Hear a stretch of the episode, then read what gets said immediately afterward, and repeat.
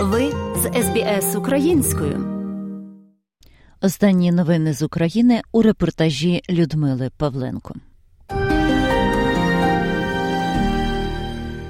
триста сімдесят три дні триває повномасштабне російське вторгнення в Україну, а розтягнутися може на щонайменше ще один рік. Про це заявив головний радник головнокомандувача Збройних сил України генерал Віктор Назаров в інтерв'ю німецькому виданню «Шпігель». За його словами, аби війна закінчилася, Україна повинна перемогти російські війська на полі бою, а відвоювати території вийде лише великим контрнаступом. Тим часом керівник української розвідки Кирило Будан Буданов вважає, що Україну зсередини й до кінця весни очікують вирішальні бої. І саме це стане переломним моментом у війні. Про це він сказав у інтерв'ю Мирославі Гонгадзе, наголосивши, що Росія не готова до довготривалих бойових дій. Також Буданов говорить про неготовність Китаю допомагати російській армії зброєю. За його словами, єдиним постачальником озброєння для Росії наразі залишається Іран. Росія, знаходячись в цих умовах, не може собі дозволити станом на зараз визнати, що вона програє. Це ж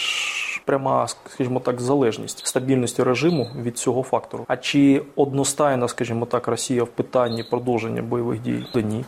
Неодностайно. Те, що стосується вищого державного керівництва. Фактично, майже єдиною країною, яка насправді передає більш-менш серйозні озброєння, це є Іран. Інші країни Росія просто намагається придбати будь-де, будь-що. Довгоочікувана ротація експертів місії МАГАТЕ нарешті відбулася на Запорізькій атомній електростанції. Попередні кілька спроб замінити міжнародних спостерігачів на АЕС блокувала російська сторона. Про успішну шосту спробу ротації повідомив другого березня у Твіттері генеральний директор Міжнародного агентства з атомної енергії Рафаель Гроссі. Він розповів, що через протидію російських армійців фахівцям МАГАТЕ довелося пішки перетинати лінію фронту, аби дістатися Запорізької АЕС. У Дніпропетровській області за рік російської військової агресії проти України пошкоджено більше п'яти тисяч житлових будинків. За словами голови військової адміністрації міста Дніпро Сергія Лисака, усі пошкоджені об'єкти обліковуються, консервуються належним чином, аби їх можна було відбувати. відновити після завершення війни. Мирних жителів тероризують щодня, кожної ночі, особливо Нікопольська, Марганецька громада. Не дають нормальної праці органам місцевого самоврядування, органам влади, правоохоронному блоку. Але станом на зараз все працює в сталому режимі. На протязі доби всі руйнування, які є, прибирають, ліквідовують і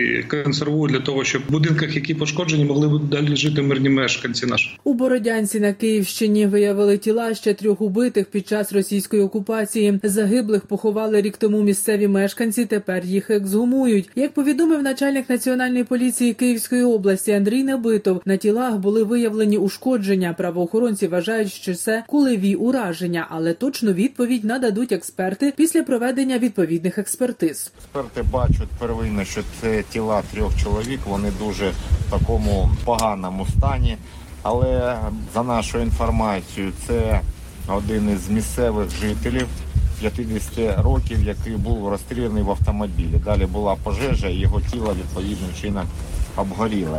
Два інших людини поки не встановлені. За даними поліції Київщини, з дня деокупації області виявили тисячу триста сімдесят три цивільних громадян, які загинули унаслідок вторгнення російської армії в Україну. Більше ніж сімсот людей були вбиті зі стрілецької зброї. Майже триста п'ятдесят людей загинули від мінно-вибухових травм.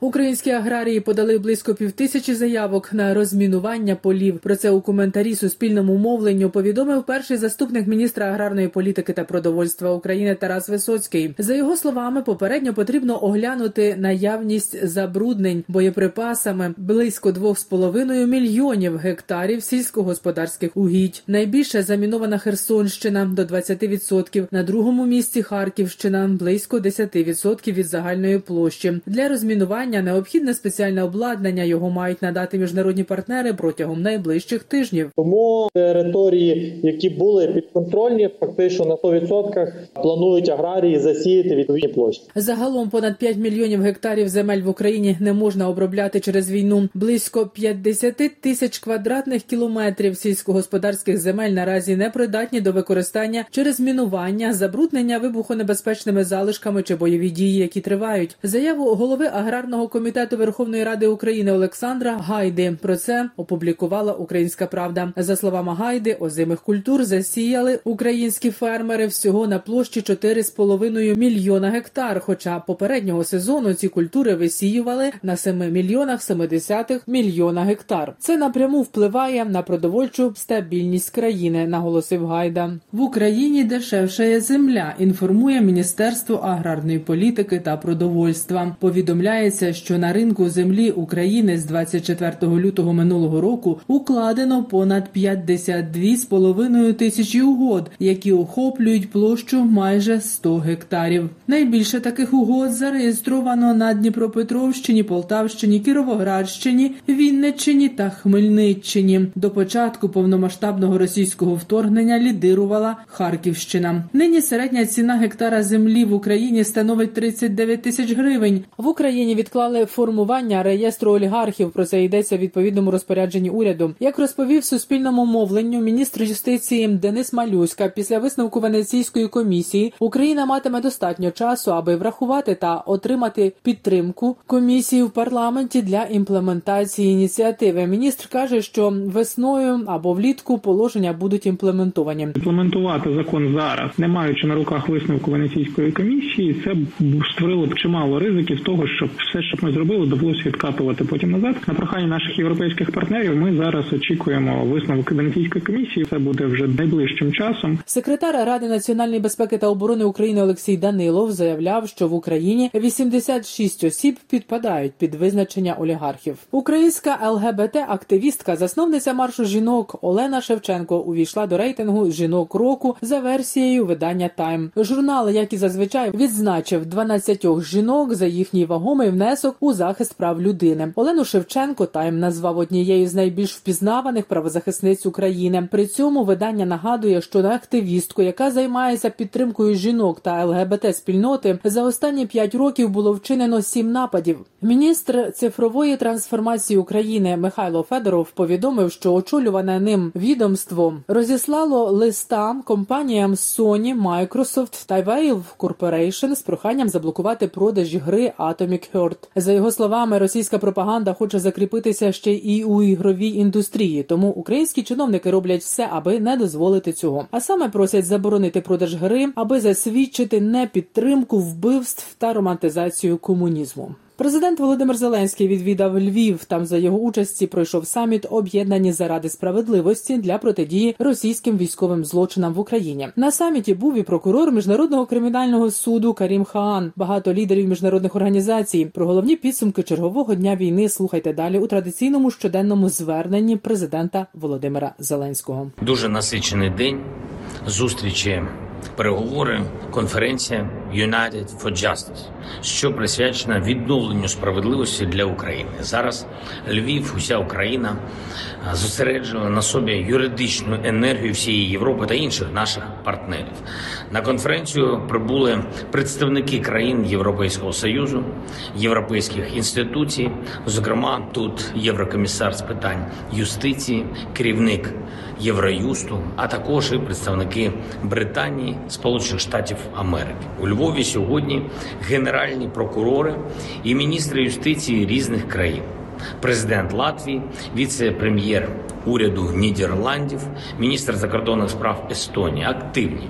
Активні лобісти справедливості, наші особливі гості, і я провів з ними сьогодні окремі переговори. Ключове питання всіх цих зустрічей і Львівської конференції – це відповідальність.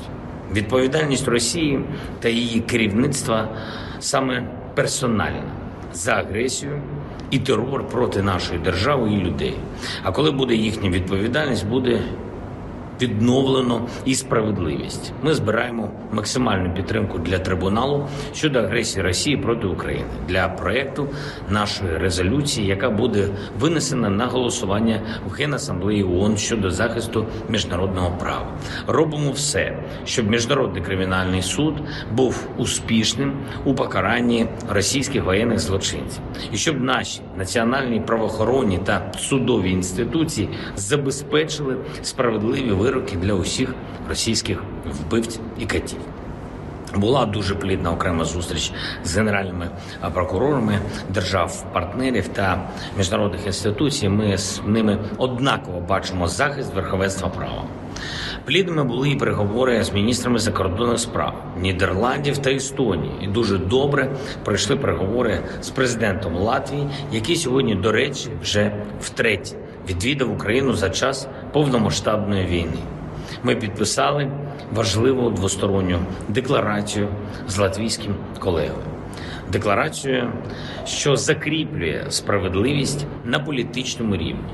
Латвія принципово підтримує повноправну інтеграцію України в Євросоюз і НАТО та захищатиме цю позицію на всіх рівнях. Отже, сьогодні дійсно результативний день. І що дуже важливо, цей день почався зі вшанування героїзму наших воїнів. Вранці я відвідав Львівський шпиталь, де відновлюють здоров'я наших бійців після поранень. Мав честь поспілкуватися з солдатами, вручити їм державні нагороди, відзначив нагородами також лікарів, які рятують життя наших воїнів. Разом з президентом Латвії, з першими леді наших держав, ми вшанували пам'ять загиблих героїв на полі почесних поховань Лечаківського кладовища. І я дякую усім партнерам України, я дякую кожному лідеру, кожному політику, кожному громадському діячу держав, що допомагають за розуміння тієї ціни, яку сплачує український народ за свободу свою і усіх європейців. Щодня українські герої віддають життя, щоб зупинити російську агресію. І тому світ має чіткий моральний обов'язок перед нашими воїнами, перед кожним і кожною, хто зараз в бою і хто захищає свободу. Цей обов'язок – відновити справедливість і притягти до відповідальності державу-терориста, її керівництва. І це буде. Людмила Павленко, Київ, для радіо ес бі ес. Хочете почути більше подібних історій? Слухайте в Apple Podcast, Google Podcast, Spotify або будь-якому іншому місці.